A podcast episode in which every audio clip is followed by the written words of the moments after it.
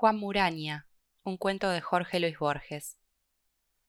Durante años he repetido que me he criado en Palermo. Se trata, ahora lo sé, de un mero alarde literario. El hecho es que me crié del otro lado de una larga verja de lanzas, en una casa con jardín y con la biblioteca de mi padre y de mis abuelos. Palermo del cuchillo y de la guitarra andaba, me aseguran, por las esquinas, en 1930 consagré un estudio a Carriego, nuestro vecino cantor y exaltador de los arrabales. El azar me enfrentó, poco después, con Emilio Trapani. Yo iba a Morón. Trapani, que estaba junto a la ventanilla, me llamó por mi nombre. Tardé en reconocerlo. Habían pasado tantos años desde que compartimos el mismo banco en una escuela de la calle Tames.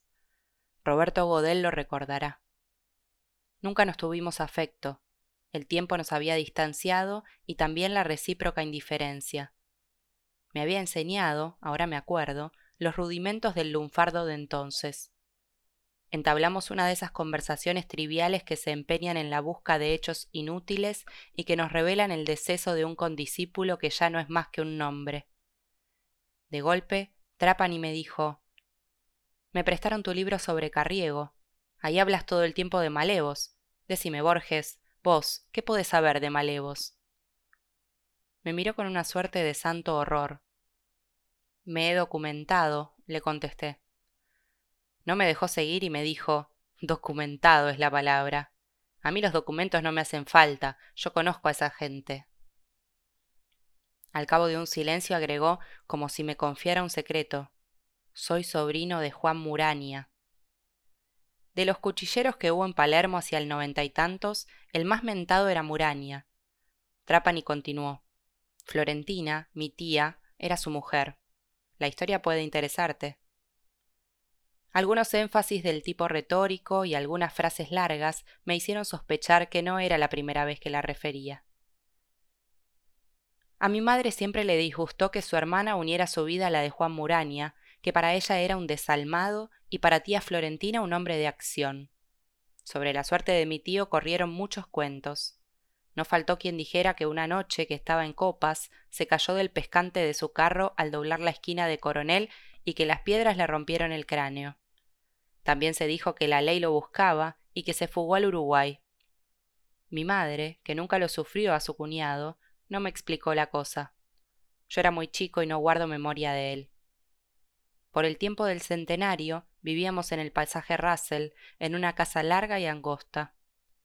La puerta del fondo, que siempre estaba cerrada con llave, daba a San Salvador.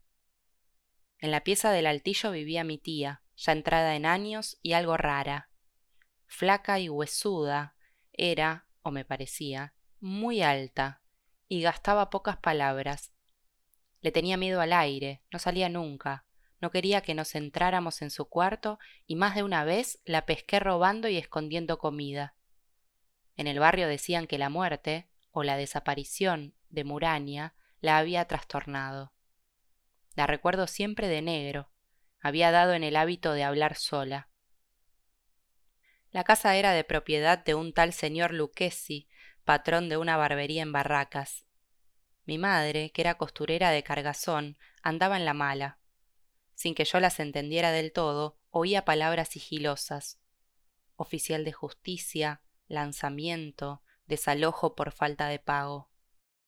Mi madre estaba de lo más afligida.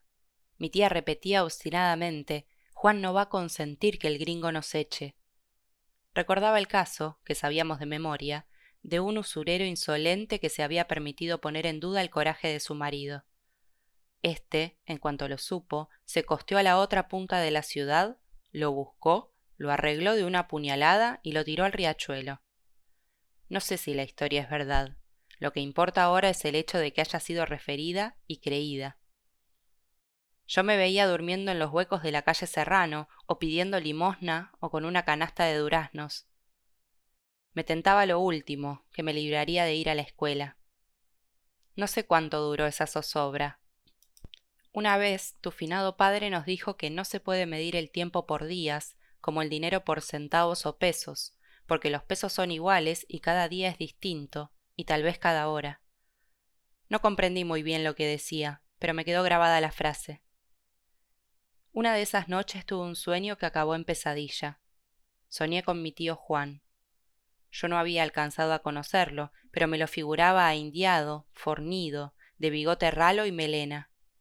Íbamos hacia el sur, entre grandes canteras y maleza, pero esas canteras y esa maleza eran también la calle Tames. En el sueño el sol estaba alto. Tío Juan iba trajeado de negro. Se paró cerca de una especie de andamio, en un desfiladero. Tenía la mano bajo el saco, a la altura del corazón, no como quien está por sacar un arma, sino como escondiéndola. Con una voz muy triste me dijo He cambiado mucho. Fue sacando la mano y lo que vi fue una garra de buitre. Me desperté gritando en la oscuridad. Al otro día mi madre me mandó que fuera con ella a lo de Lucchesi. Sé que iba a pedirle una prórroga. Sin duda me llevó para que el acreedor viera su desamparo. No le dijo una palabra a su hermana que no le hubiera consentido rebajarse de esa manera. Yo no había estado nunca en barracas. Me pareció que había más gente, más tráfico y menos terrenos baldíos. Desde la esquina vimos vigilantes y una aglomeración frente al número que buscábamos. Un vecino repetía de grupo en grupo que hacia las tres de la mañana lo habían despertado unos golpes. Oyó la puerta que se abría y alguien que entraba. Nadie la cerró. Al alba lo encontraron a Lucchesi tendido en el zaguán, a medio vestir. Lo habían cosido a puñaladas. El hombre vivía solo. La justicia no dio nunca con el culpable. No habían robado nada. Alguno recordó que, últimamente, el finado casi había perdido la vista. Con voz autoritaria dijo otro le había llegado la hora. El dictamen y el tono me impresionaron. Con los años pude observar que cada vez que alguien se muere, no falta un sentencioso para hacer ese mismo descubrimiento. Los del velorio nos convidaron con café y yo tomé una taza. En el cajón había una figura de cera en lugar del muerto. Comenté el hecho con mi madre. Uno de los funebreros se rió y me aclaró que esa figura con ropa negra era el señor Lucchesi. Me quedé como fascinado, mirándolo. Mi madre tuvo que tirarme del brazo. Durante meses no se habló de otra cosa. Los crímenes eran raros entonces. Pensá en lo mucho que dio que hablar el asunto del melena, del campana y del silletero. La única persona en Buenos Aires a quien no se le movió ni un pelo fue tía Florentina repetía con la insistencia de la vejez. Ya les dije que Juan no iba a sufrir el que el gringo nos dejara sin techo. Un día llovió a cántaros. Como yo no podía ir a la escuela, me puse a curiosear por la casa. Subí al altillo. Ahí estaba mi tía, con una mano sobre la otra. Sentí que ni siquiera estaba pensando. La pieza olía a humedad. En un rincón estaba la cama de fierro, con el rosario en uno de los barrotes en otro una petaca de madera para guardar la ropa. En una de las paredes blanqueadas había una estampa de la Virgen del Carmen.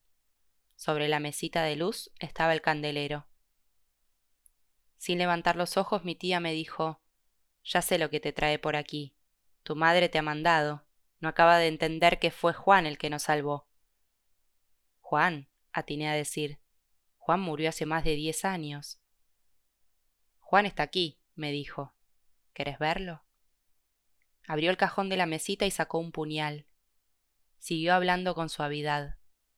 Aquí lo tenés. Yo sabía que nunca iba a dejarme. En la tierra no ha habido un hombre como él. No le dio al gringo ni un respiro. Fue solo entonces que entendí. Esa pobre mujer, desatinada, había asesinado a Lucchesi. Mandada por el odio, por la locura, y tal vez, quién sabe, por el amor, se había escurrido por la puerta que mira al sur, había atravesado en la alta noche las calles y las calles, había dado al fin con la casa, y con esas grandes manos huesudas había hundido la daga. La daga era Muraña, era el muerto que ella seguía adorando. Nunca sabré si le confió la historia a mi madre. Falleció poco antes del desalojo. Hasta aquí el relato de Trapani, con el cual no he vuelto a encontrarme. En la historia de esa mujer que se quedó sola y que confunde a su hombre, a su tigre, con esa cosa cruel que le ha dejado, el arma de sus hechos, creo entrever un símbolo o muchos símbolos. Juan Muraña fue un hombre que pisó mis calles familiares, que supo lo que saben los hombres, que conoció el sabor de la muerte y que fue después un cuchillo, y ahora la memoria de un cuchillo, y mañana el olvido, el común olvido.